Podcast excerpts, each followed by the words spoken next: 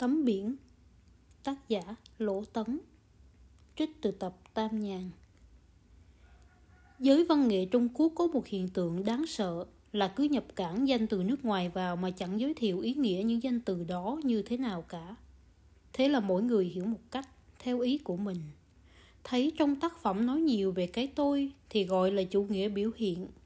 Nói nhiều về người khác thì gọi là chủ nghĩa tả thực thấy bắp chân các cô gái mà làm thơ là chủ nghĩa lãng mạn. Thấy bắp chân các cô gái mà không cho phép làm thơ là chủ nghĩa cổ điển. Từ trên trời rơi xuống một cái đầu lâu, trên đầu lâu một con trâu đứng, ai chà. Tiếng sét lúc trời trong giữa biển cả là chủ nghĩa vị lai, vân vân.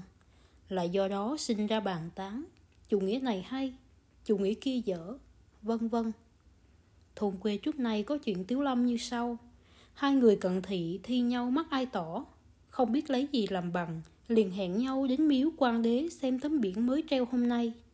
Cả hai đều đến hỏi dò trước ông thợ sơn, Xem biển đề thế nào. Nhưng vì người hỏi hàng chữ to, Người hỏi hàng chữ nhỏ, Nên người chỉ biết hàng chữ to không phục. Bảo người thấy hàng chữ nhỏ nói mò.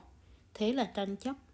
Lại không biết lấy gì làm bằng, Đành dắt nhau hỏi một ông qua đường. Ông này ngước lên nhìn trả lời. Chẳng có gì cả, biển chưa treo.